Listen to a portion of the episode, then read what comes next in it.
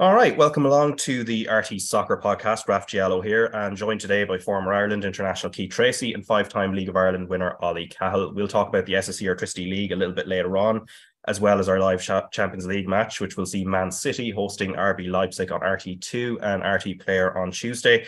But before we do all that, first we're going to delve into the Ireland men's team with the squad to face Latvia in a friendly, and then the qualifier against France uh, for Euro 2024, due to be named in the very new, near future. But uh, before we talk about the actual squad itself, who might partner Evan Ferguson and possible new faces. Uh, let's take the room temperature. I think back uh, last year, Keith, um, you know, when we were talking about when we were coming towards the end of the Nations League campaign, I remember you mentioned that there was a sense that Ireland were sleepwalking into the Euro 2024 campaign. And since then, we've had a friendly against Norway, friendly against Malta, kind of a mixed bag.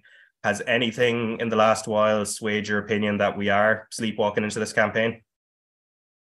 Uh, not really, Raf. If I'm uh, if I'm being completely honest, I don't think we've I don't think we've improved a great deal. I think I still think we're a little bit toothless when we have the ball, and sometimes when we have the ball, we're almost enemies. Teams come and they, they let us have the ball and they think we'll nick it, and then we go straight down their throat. And I think the the three at the back, the five at the back, whatever you want to call it, I think it's it works well against teams like France, the bigger teams who are going to dominate the ball. We can we can shut up shop and then we can spring out and go and hold them. But when the likes of a Latvia or a, you know a lesser team comes here, we really really struggle to break them down. I actually think we'll do okay against France, uh, Rafa. I have to be honest. I don't think we'll win the game. I think we'll give a, a good, decent fighting performance, which is what you expect. You want to see uh, sweat on the short. You want to see players running with desire, with hunger.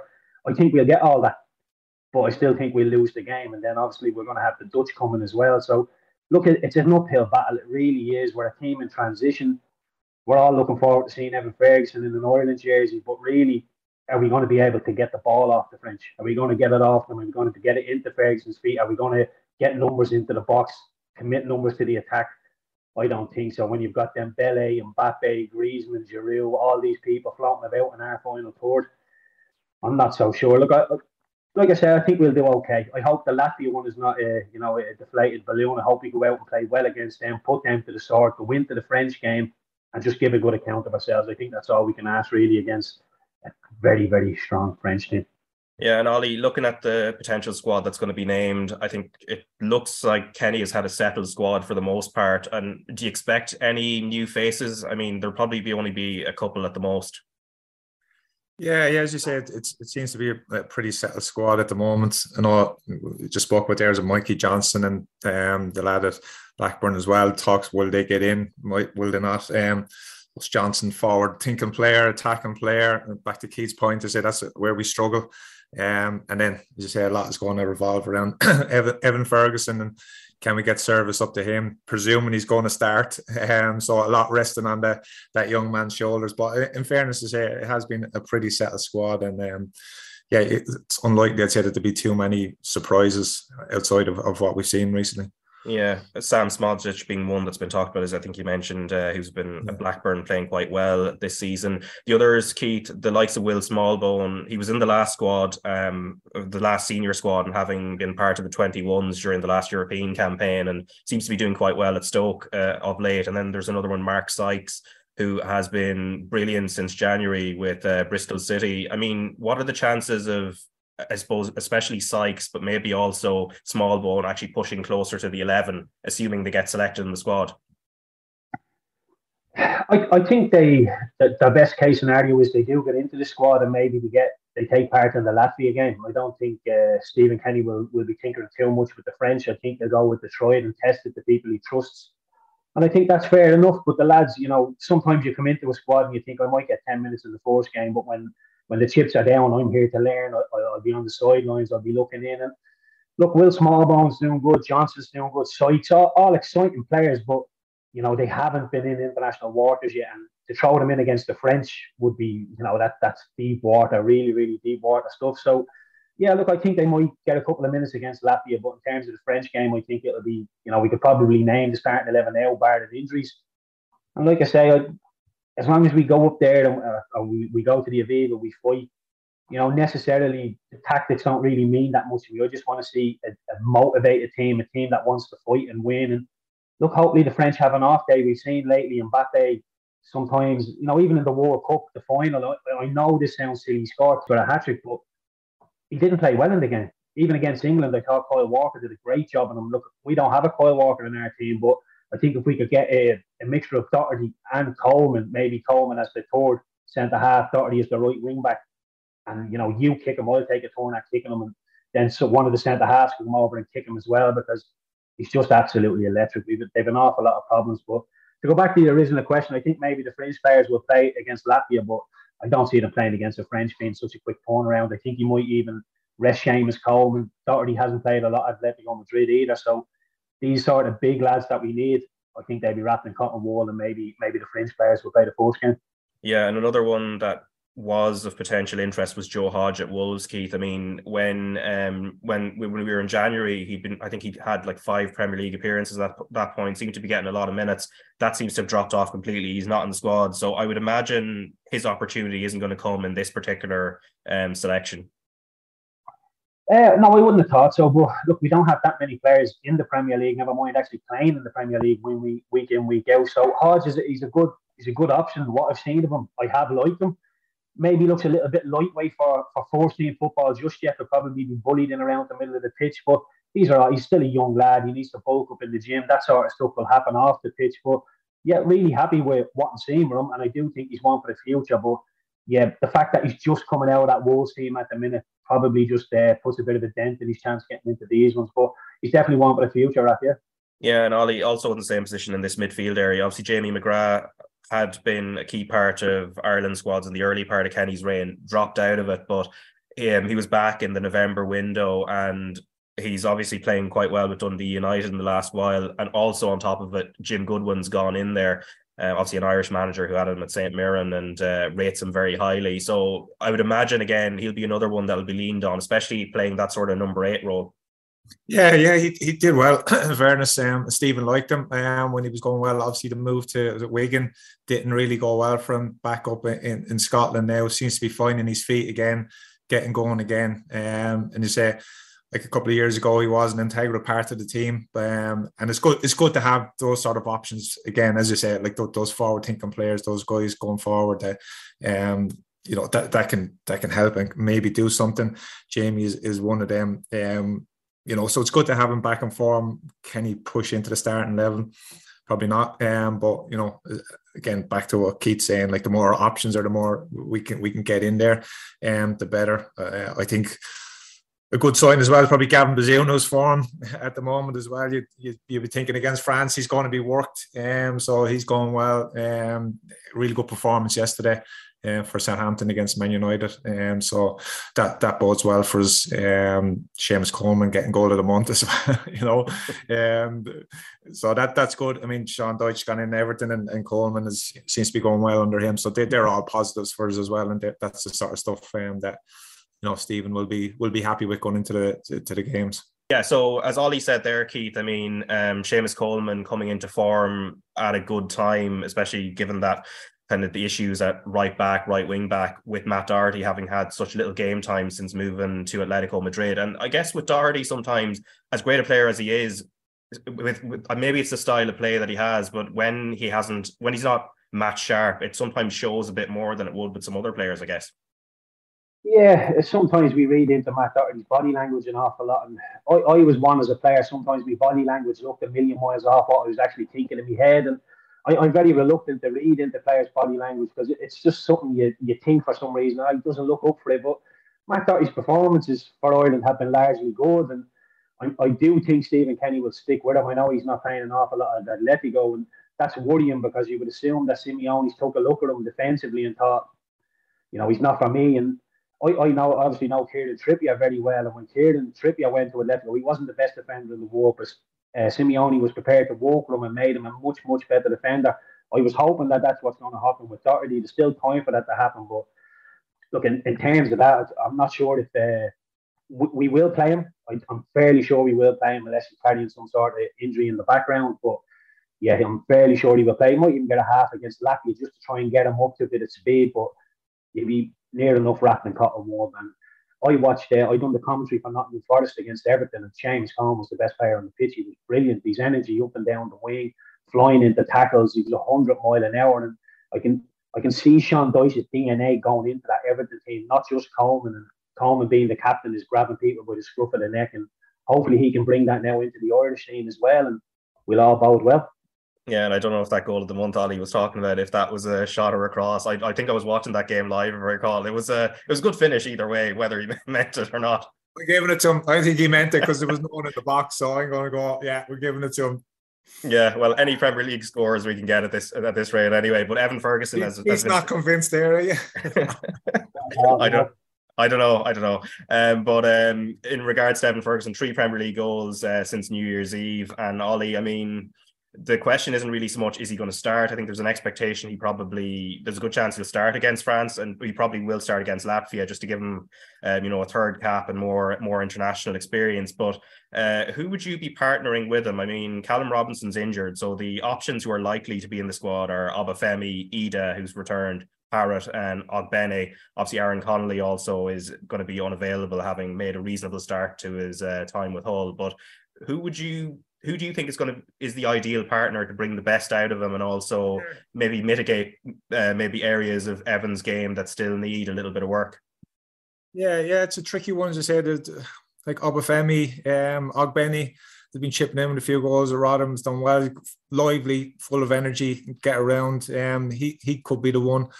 Um, it's tricky. There's, there's, a lot resting on Evan. Um, you know, there's a lot resting on him um, for such a young lad. But what's the impact he's made uh, in the Premier League, um, and the way you know De Zerbi has spoke about him, and everyone has spoken about him. And, and the good thing you, you hear about him is, is, the attitude. We all know what he can do, but he seems to have a really good attitude. Um, and look, I, I, know his dad and have played against him, and it's no surprise that that, that Evan has that attitude. So um, a lot of focus is going to be on him. But yeah, it's, it's going to be interesting to see who can match up. Um, Obafemi has done well um, for Ireland, um, so it's it's another option there. But I think maybe Ogbene, Ogbene, you know, just get around uh, uh, lively, um, capable of chipping in with a goal here and there as well um, it just brings that bit of energy energy to things. Um, I'm not sure Obafemi and Ferguson together would it work. Um, but look, it might, it might. I'm not sure what way Stephen's going to go, but for me, um, I would probably go with Ogbene. Yeah, and Keith, similarly in terms of complementing Evan Ferguson, presuming he's uh, he's going to start and and hopefully assuming he's also going to be fit for this uh, for this upcoming international window. Who do you think complements his game best of those forward options that are there already? I'd be pretty similar to what Ollie's saying. I, I would play Ogbene and I would go Obafemi as well. And obviously, look, Ferguson's going to be isolated against France. I think we all know, we can all see where that's going to come from. Uh, Benny and Femi will be pulled back. They'll be really, really deep. But the good thing about that is we're going to have a bank of five and a bank of four, and Ferguson will be up by himself. Obafemi and Benny can eat up the ground. So if we do get it fizzling into Ferguson's feet, his first job is to hold it up, let the lads go and get close to him. It will only be Obafemi and Benny I don't think we'll overextend ourselves in that in that regard. So for me, yeah, get the two speedsters there, and of course, if Mbappe plays on the left or the right, the right back or the left back is going to be left one v one all the time because Mbappe he's not going to do an awful lot of running back. So you would tell Benny that look, you've got a job to do defensively. You're going to go and have to help Coleman, Doherty, whoever it is. But when we get a chance to attack, I need you up that pitch as well. I need you to give me all you can for 60, 70 minutes. We can change it if you like, but empty the tank out there defensively and offensively. You will get chances, but we have to keep the French out. That's the that's the big one for me. And look, I, I just don't. I, I hope Ferguson. I do think he, he will play against Latvia, uh, like you're saying, just to just to get a feel for it again, and then he'll come in and play against France. It'd be awful, wouldn't it, if something was to happen to him in that Latvia game? And that's that's what Stephen Kennedy thinking. That's what all the Irish fans are thinking. Please, like Ollie was saying, when Fabinho put in that tackle on him, all all the Irish Irish are thinking, "Oh God, no, please don't be injured." And thankfully, and he, he, managed to bounce back from it. So he'll be wrapped up in cotton wool for the Latvia game. But hopefully, he gets a goal. Hopefully, he hits the back of the net. He starts finding a bit of form for Ireland as well, and we have that striker that we all want. Yeah, and uh, in terms of the back four, Keith, as well. I mean, or the back uh, five generally. Obviously, we know who the options for the wing back roles are going to be the back three part of that has been very, very settled. So you've Dara O'Shea at West Brom has been in really good form. And then you've John Egan, who's uh, part of a promotion push with, with Sheffield United. Shane Duffy is out of that, and Nathan Collins, albeit not so much game time recently, he did come on yesterday to um, as Wolves changed formation when they were playing Newcastle. But Shane Duffy seems out of it. Andrew Omobamidele is likely to come back. Do you think Shane Duffy's out of it to the point that he's actually out of the squad as well? Because game time has been limited, very, very limited at Fulham. I'm not so sure, Raf. I think if you're looking at it on paper, he shouldn't be in the squad. But when you when you start scratching in and who, who are we going to bring in instead of him? Who's going to play?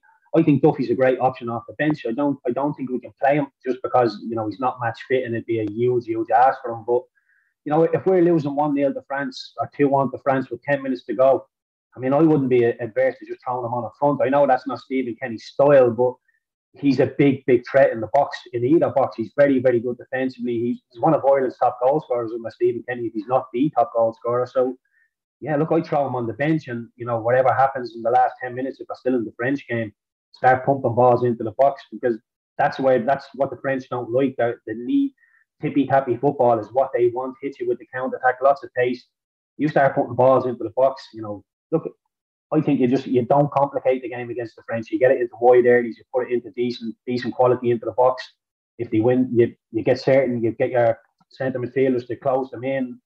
Look, it's gonna be it's gonna be a difficult difficult game. But yeah, I, I think you start with Collins. I know Collins isn't playing, and it's, it's a tough one when you when you sit Shane Duffy down and say, "Listen, you're not going to play because you haven't been playing for club," and then you're going to go and start Nathan Collins. Or you understand that, but it's horses for courses. Collins has been playing a little bit more. He's a little bit younger. He he will be able to do it to a certain degree, a little bit easier than Shane Duffy. So, yeah, I think O'Shea, Egan, and Collins will be the three.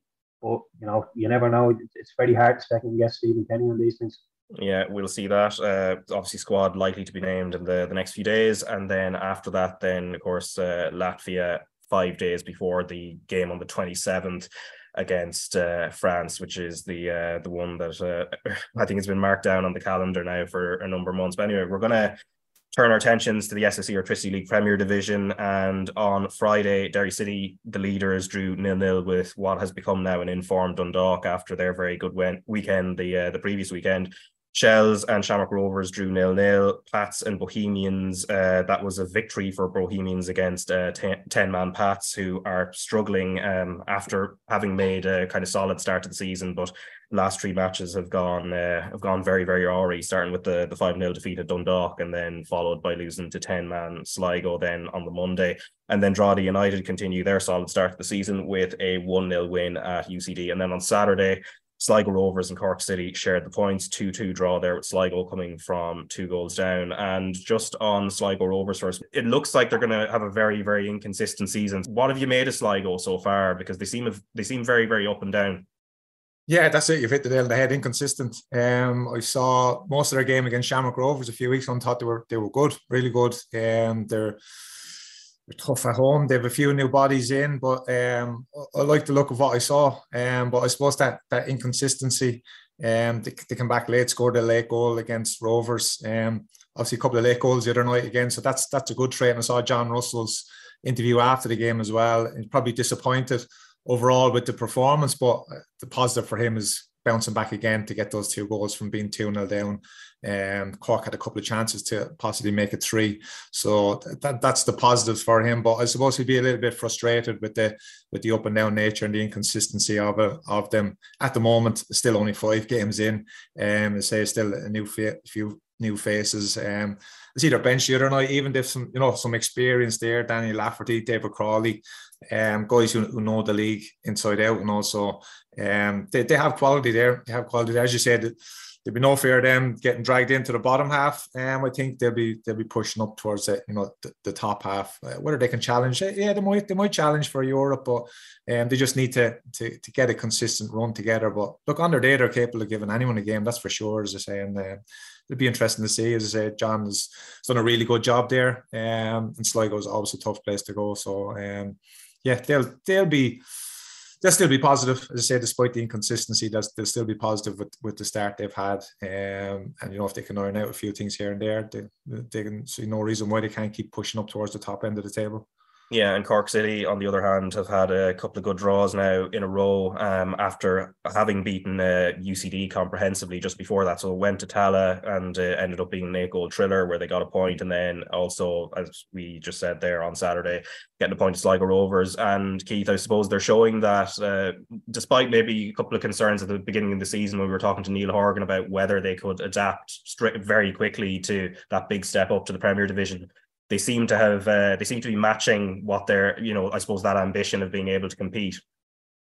Yeah, exactly. And I was very interested in the Rovers game when Cork went up to Tallaght. I was thinking this is a real, real test because Rovers obviously hadn't won a game yet. And you're thinking Rovers are, are a wounded animal here. They could really try and put Cork to the sword. And you're thinking, is this going to be a five or a six? But they were excellent. To go to to go to Tallaght and score four goals is a difficult, difficult thing to do. And I know they conceded four goals, but to get a draw against the league champions, the runaway league champions last season is, is excellent, excellent stuff. And then to go and back it up in Sligo as well is, is really good stuff. And I just hope they manage they are able to keep it going. Because the one worry for me is I know they have a, a very decent starting eleven, the starting eleven that can compete against most teams in this league.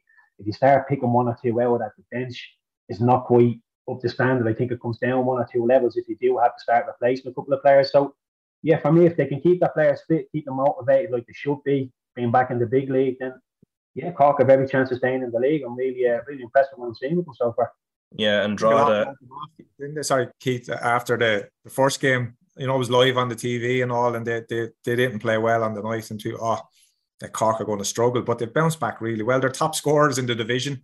I know they've conceded ten as well, the, the second highest in the division too. Like, but um, as you said, that, that's a, that's a huge result in Tallaght and and and in Sligo, you know. But I suppose the disappointing from their end is losing the two goal lead in Tallaght and losing the two goal lead in Sligo as well. So that's that's something they'll, they'll have to improve on. But you know, they've, they've bounced back well from that initial uh, defeat to Bohs on the opening day.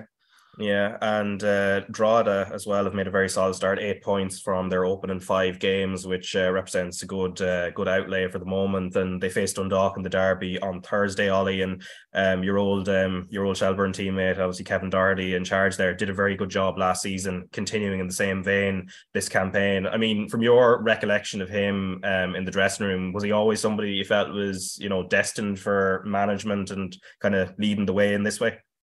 Not, not really, not really. I, did, I wouldn't have picked him out initially as definitely going, going into management. Um, he was he was a great lad. He was yeah, brilliant attitude, and just so he was unlucky when we played. He's got with injuries and stuff, but um, obviously he he finished playing early, so still had the bug and still kept involved. So um, as you say, I think he's done a fantastic job with Drogheda.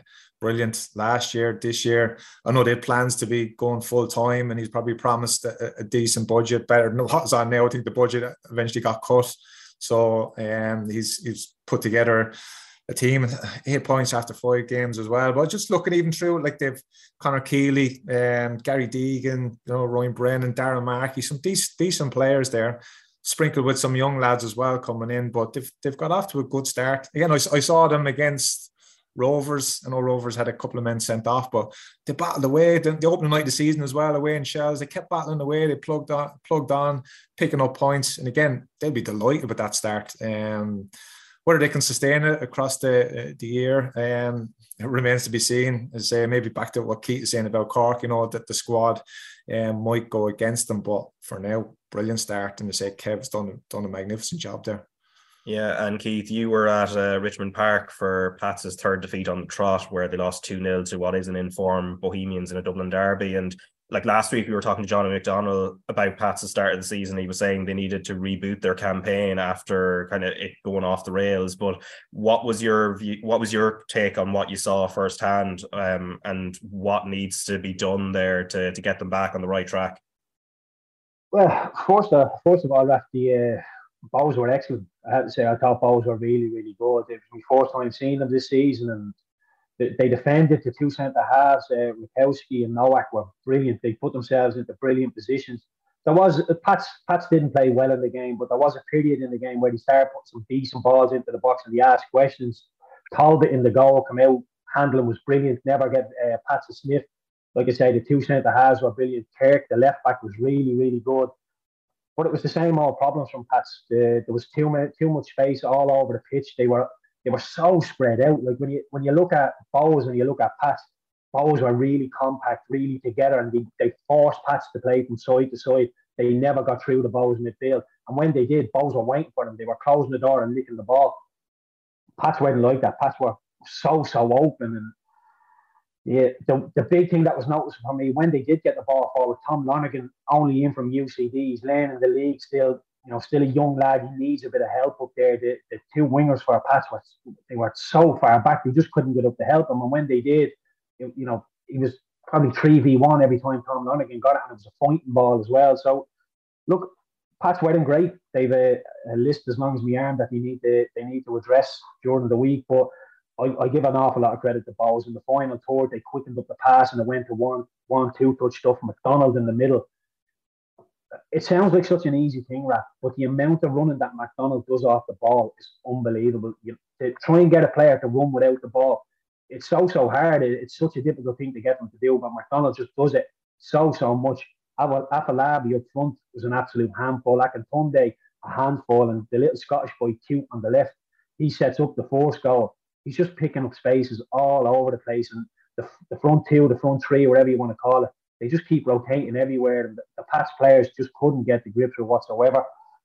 The the second goal for for Bohs, Pats actually have a free kick in the in in their left corner, so it's in the corner and the goalkeeper goes to take it. So no, it's uh, the centre half. Creator takes it. Sorry, Creator takes it. The centre half doesn't even want it. He's running away from it. They're just not on the same wave. There's a minute to go. Kick the ball up the pitch, get it into the mixer and see if you can score. Literally 30 seconds to go, and you play a short free kick. They're, they're not on the same wavelength. The breaks down and, and balls go and score and make it two all. And like I say, not an awful lot of improvements need to be made by Pats. But I have to say, Bohs you know, Rovers obviously haven't clicked into gear just yet, but Bohs, and I know Derry are doing well. Bohs are probably uh, my tip to if they if they can sustain that and play like they did against Pats, they'll be there or thereabouts at the end of the season. Yeah, and as you said, Shamrock Rovers, yeah, haven't really got going at this stage, so still waiting for their first win um, after five rounds of action. But uh, Ollie, you were uh, you were watching their match against Shels, which ended up being a nil-all draw, but it's actually kind of intriguing enough. And Shelbourne can take a lot of credit for how organised they were. Yeah, yeah, I was at the game. It was yeah, it was an interesting game more than exciting. Yeah, Shels. I think you know what you get with Shels. They're going to work really hard. They're disciplined. They kept their shape. They dropped into that low block, and I thought Rovers struggled to to really break them down there was some nice passages of play from Rovers. They kept the ball really. I think it was about seventy percent possession they had in the end. But at times, I'd have liked them to really stretch the game, getting it wide, get Farrugia, um, get them running at them, try and stretch them. But it was keep the ball back inside, and they went the other side. And I, I just thought they never really stretched Cork, or sorry, Shels, never really stretched them. Shels were able to move side to side, keep their unit in place, didn't get stretched. Now, Shels didn't really offer a threat going forward, and I don't think that Alan Mannus had a save to make. Um, but they were happy enough to sit in and defend, and they were organised. Um, I say, Rovers will be will be disappointed. They, they had a couple of chances, nothing really clear cut. Um, I think uh, Conor Kearns had a couple of saves to make, one from Burke in the first half, another one Gaffney probably should have scored with a header. Um, but it wasn't as if Rovers had put them to the sword and had them under the cosh. And I just thought even the crowd from both sides was kind of didn't really get into the game because neither team, you know, gave them a chance to get into the game and really, really lift the, the players on the pitch. So, um, but it, it was an intriguing kind of tactical battle, and it was um, it was interesting. But um, I think there's more in Rovers. I don't think obviously they'll, they'll be panicking yet. Um, obviously. four points after after five games is not where they imagined they would be. Um, so, but look, I think uh, Stephen Bradley said it after they could go on a 30 match unbeaten run. They could win the next 10 in a row if they if they really want to. I mean, the likes of Burt was coming on and Trevor Clarke comes on. So the, the strength and depth they have there is will will be used and will be needed. But um, yeah, I, I, think there's there's more in them. Um, but look, all credit to Shels. They knew what they were up against. You know, you're going to have to suffer against against Rovers. They're possession based. They keep the ball. They've really good players, but they they kept their shape, they dug in, they battled away. Um, so they never really threatened, but I'd say they're happy enough for the point at the end.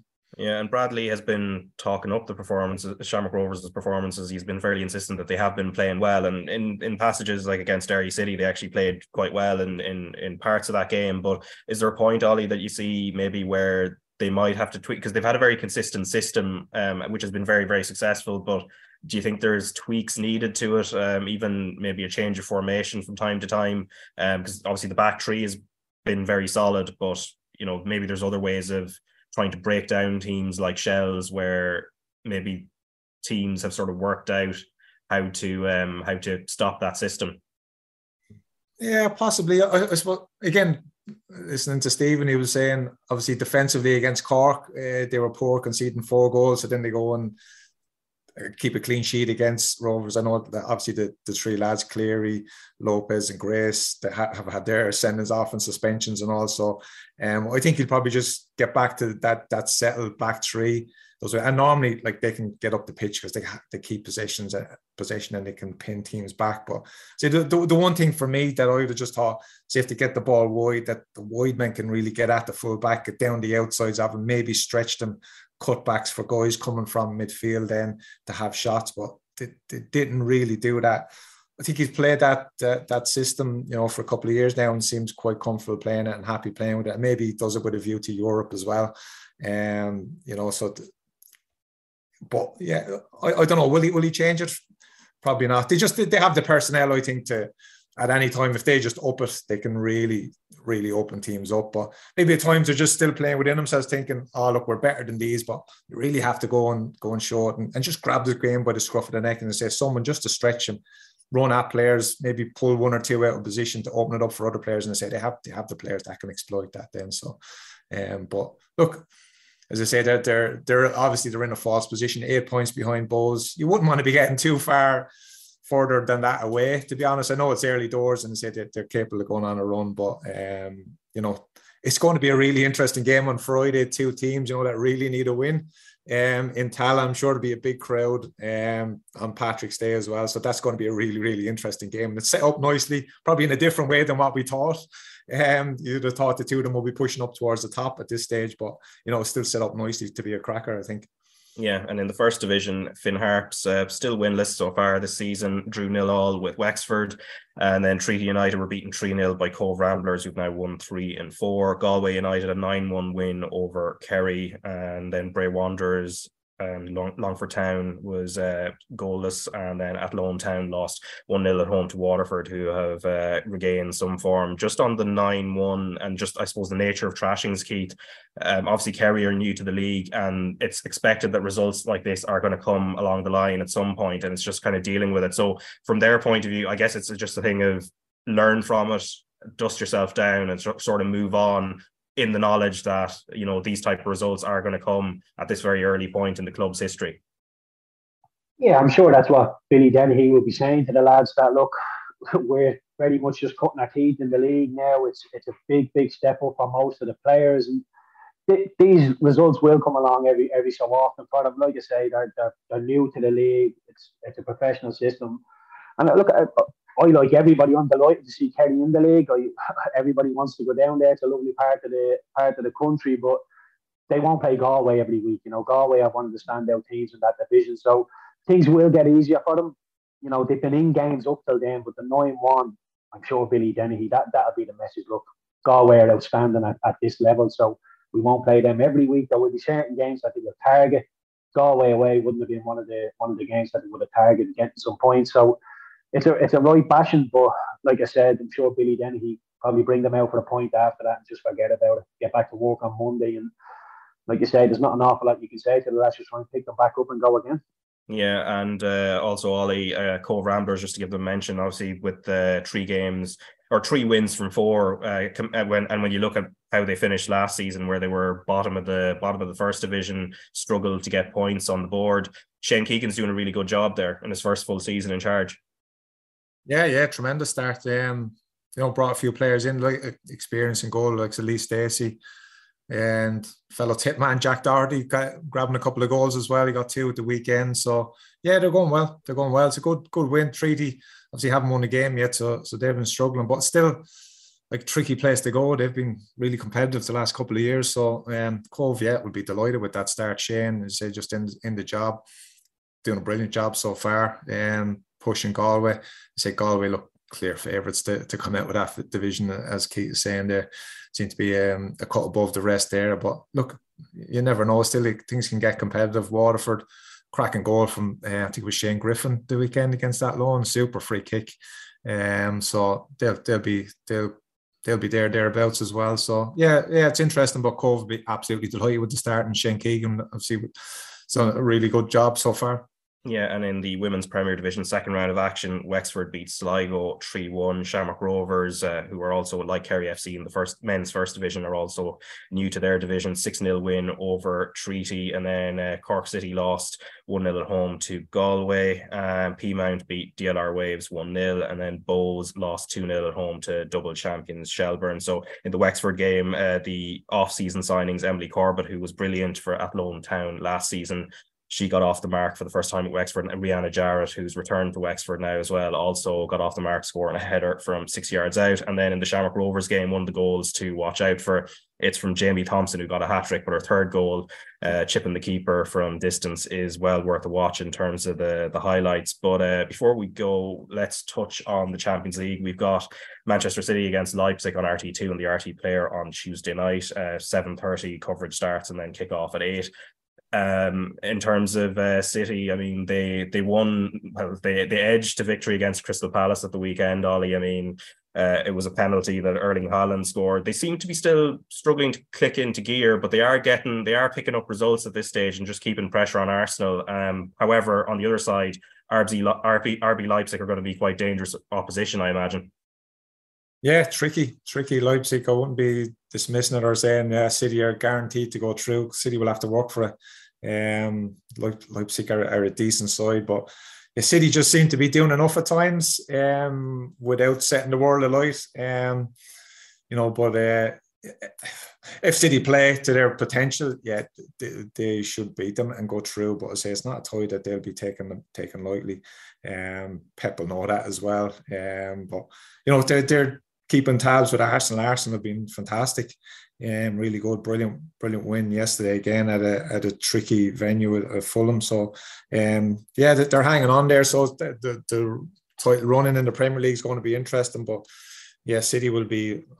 You know, they'll be favourites, obviously, to, to go through against Leipzig. But I say I wouldn't be too confident of them just sailing through it. They will definitely have to work, um, and Leipzig will, will put it up to them. Yeah, and Keith, obviously the first leg ended up being one-one in Germany. So the uh, obviously there's no away goals in the Champions League uh, knockout stages these days. But even that being said, City just have a habit of sometimes slipping up in Europe. I don't know if this tie is going to be the one, but they are under pressure in this competition given they still haven't won it uh, before. Yeah, and half the time I think it's just Pep Guardiola overthinking things. You know, very reluctant to to speak against Pep Guardiola. He's obviously a brilliant tactician, knows every knows knows what he's doing. But I just think they, the eleven they have is nine times nine times out of ten is better than the eleven that anybody else has on the pitch. So tactics are secondary. You know, if if, if the more talented team works as hard as the other team, they'll win the game. Tactics sometimes you get bogged down. They're playing people and hold Bernardo Silva going left back. All this sort of stuff is a bit too much for me. If they go out there and they, they work as hard as Leipzig, their talent will shine through and they'll win the game. But to, to, to touch on what you're saying about them in the, the unbeaten in eight now, Raf scored 18 goals in the last eight games. The last three, the last three goals, or the last three games, they kept three clean sheets. So I know what you're saying about the Palace. Palace had a very, very difficult team to beat. I know they haven't won a game this uh, this year so far, but the performances under under uh, Patrick Vieira have actually been quite good. The, the, the, point tally is not is not weighing up with the performances. So that was always going to be a difficult game, and they found a way to win. It was a penalty. Haaland actually missed one or two chances that we would have expected him to score in that game as well. So, look, there's I think there's 12 games left in the, in the season. City just, for me, they're starting to, to come into form exactly when you want them. They're starting to find a bit of momentum at the business end of the season. And I just think their their level is up there that people are saying they still have another gear to go, another two gears to go. And that's the worrying thing for Arsenal. We know I'm an Arsenal fan and I think the only reason Arsenal don't win the league is because Manchester City go find six gear and just blow everybody away. A little bit like what we're saying about Shamrock Rovers in our league, that you know we expect Shamrock Rovers they could go on an unbeaten run if they really, really wanted to. I think City could if they really, really wanted to. But do we do we think Arsenal can do that? I, I see Arsenal dropping a few points, but look, it's, it's going to be a great race. And the, the good thing for Arsenal is will Manchester City's eye be taken off the ball in the Champions League? You know, the deeper they go in the Champions League, the squad will get stretched. Will people will they start dumping the Premier League and then maybe Arsenal can win it that way? I'm not too sure, but if Arsenal do want to win it, they would have deserved it. You know, I wouldn't be buying into our oh, City squad is stretching this. They they've been excellent so far, Arsenal. If they can keep it going, they deserve to win it. But my mind is still pretty fresh when when they went to Tottenham last season and got beat 3 0 and they come out of the Champions League race and just capitulated after that. So that's still pretty fresh in my mind. And I'm sure Mikel Arteta is, is letting the Arsenal players know that we're doing brilliant, but the finish line is still a little bit away yet. We're probably one of the best teams in the world chasing us. So it's not over. Keep doing what you're doing, play game by game. And obviously, the Europa League will be coming into Arsenal thoughts as well. So it's a great race, great race at the top, great race at the bottom as well, with uh, Sean Dyche breathing new life into Everton as well. Southampton very unlucky against United not to get three points yesterday as well. So great races all over, but I think City are just kicking into gear. Raf. I know they're not that, that fluid best, but I think they're just kicking into gear at the right time. Yeah, um, and Arsenal still have to go to Anfield, which is up, even with Liverpool's form being up and down. That's a very tough place to go. They still have to go to the Etihad, of course, and they had lost to City in the, uh, at the Emirates uh, about a month or so ago. And then also they have to go to St. James's Park, Newcastle, maybe after yesterday's win, probably clicking back into gear. However, um, as Ollie said, great performance at Fulham, who have been in great form this season and, you know, performing above expectations. Does a performance like that and the way they handled, especially they had a blip uh, a few weeks ago, and then they had that shake, you know, the the emotion of that shaky match against Bournemouth last weekend. I mean, are you kind of impressed at how they're handling it, especially being such a young team? Yeah, I'm, I'm really impressed with how they handled it. I, I go back to the Aston Villa game when it was 2 all, and there's just so many things just falling into Arsenal's favour at the minute. When Arsenal signed Jorginho from Chelsea, a lot of the Arsenal fans were thinking he's one pace. He's not somebody you want to be bringing in to win the league. And when he hits that shot and it goes in off Martinez, his back and goes in, all the Arsenal fans are suddenly, yeah, Jorginho, he's accepted now. We're all in. And then they go and get the last, the 97th minute winner against Bournemouth. As much as losing can become a, become a, a, habit. Winning becomes a habit. And now them Arsenal players are, you know, the, the 80th minute, if things are not going well, they, they're getting that feeling now that it will come, we will score, don't panic. And it's just all going in. And even with uh, Jesus coming off the bench yesterday as well, it's just all coming right for Arsenal at the right time as well. Look, Trossard, even when you think of Trossard and Mudryk, Arsenal were favourites to go and get Mudryk. Mudryk wanted to sign for Arsenal, but then he ends up at Chelsea and we end up with Trossard. And that seems to worked out better for Arsenal as well. Trossard looks absolutely outstanding. And I was a big, big fan of his at Brighton. Loved what he was doing at Belgium. Did I expect him to hit the ground running like this at Arsenal? Not really. I, I have to be honest. I didn't think he was like three assists in one game is really, really outstanding stuff. You know, they have Arsenal now they defend properly in the midfield. They're, they're, formidable and up front. If you give them a chance, they will hit the back of the net. So, like I say, it, everything just seems to be falling into into Arsenal's lap. And I heard uh, the commentary yesterday on Sky. They were described as as smooth as silk. Some of the passing, and that's the best way to put it. Some of the passing that Arsenal do, it's you get the tactics forward out. You say A to B to C to D. And Arsenal are just doing it. Control touch, control touch, and the basics they're doing. They do them really, really well, and, and the hard stuff they do it really, really well. So, look, Arsenal are going to take some beating, but you know, it's Manchester City at the end of the day, and they have all the form. So, yeah, it's going to be it's going to be a tight one, but Arsenal have that winning feeling, which is a tough one. Yeah, and obviously typical Arsenal fan there. Optimism, optimism all rolled into one game. I, I, I, as soon as I say I back Arsenal to win the league, I think they're going to win it. That's when the nosedive is coming. So I'm just staying away from this yeah, yeah. Don't, obviously, as a supporter, generally, I'd be of always in mind never to uh, never to jinx things, regardless of what team uh, you support. Anyway, but anyway, we've got uh, as I said, Champions League on Tuesday night on RTÉ2 and the RTÉ Player. That's between City and RB Leipzig, and then on Friday there's also a live match between Derry City and Sligo Rovers same channel and obviously friday is also uh, st patrick's day. So if you're uh, if you're not out and about and enjoying paddy's day like a lot of people would um there is or you can you can actually go to the game as well but if you're not you can uh, you can catch it on tv so ollie cahill uh, thanks a million for taking the time and also keith treacy. No problem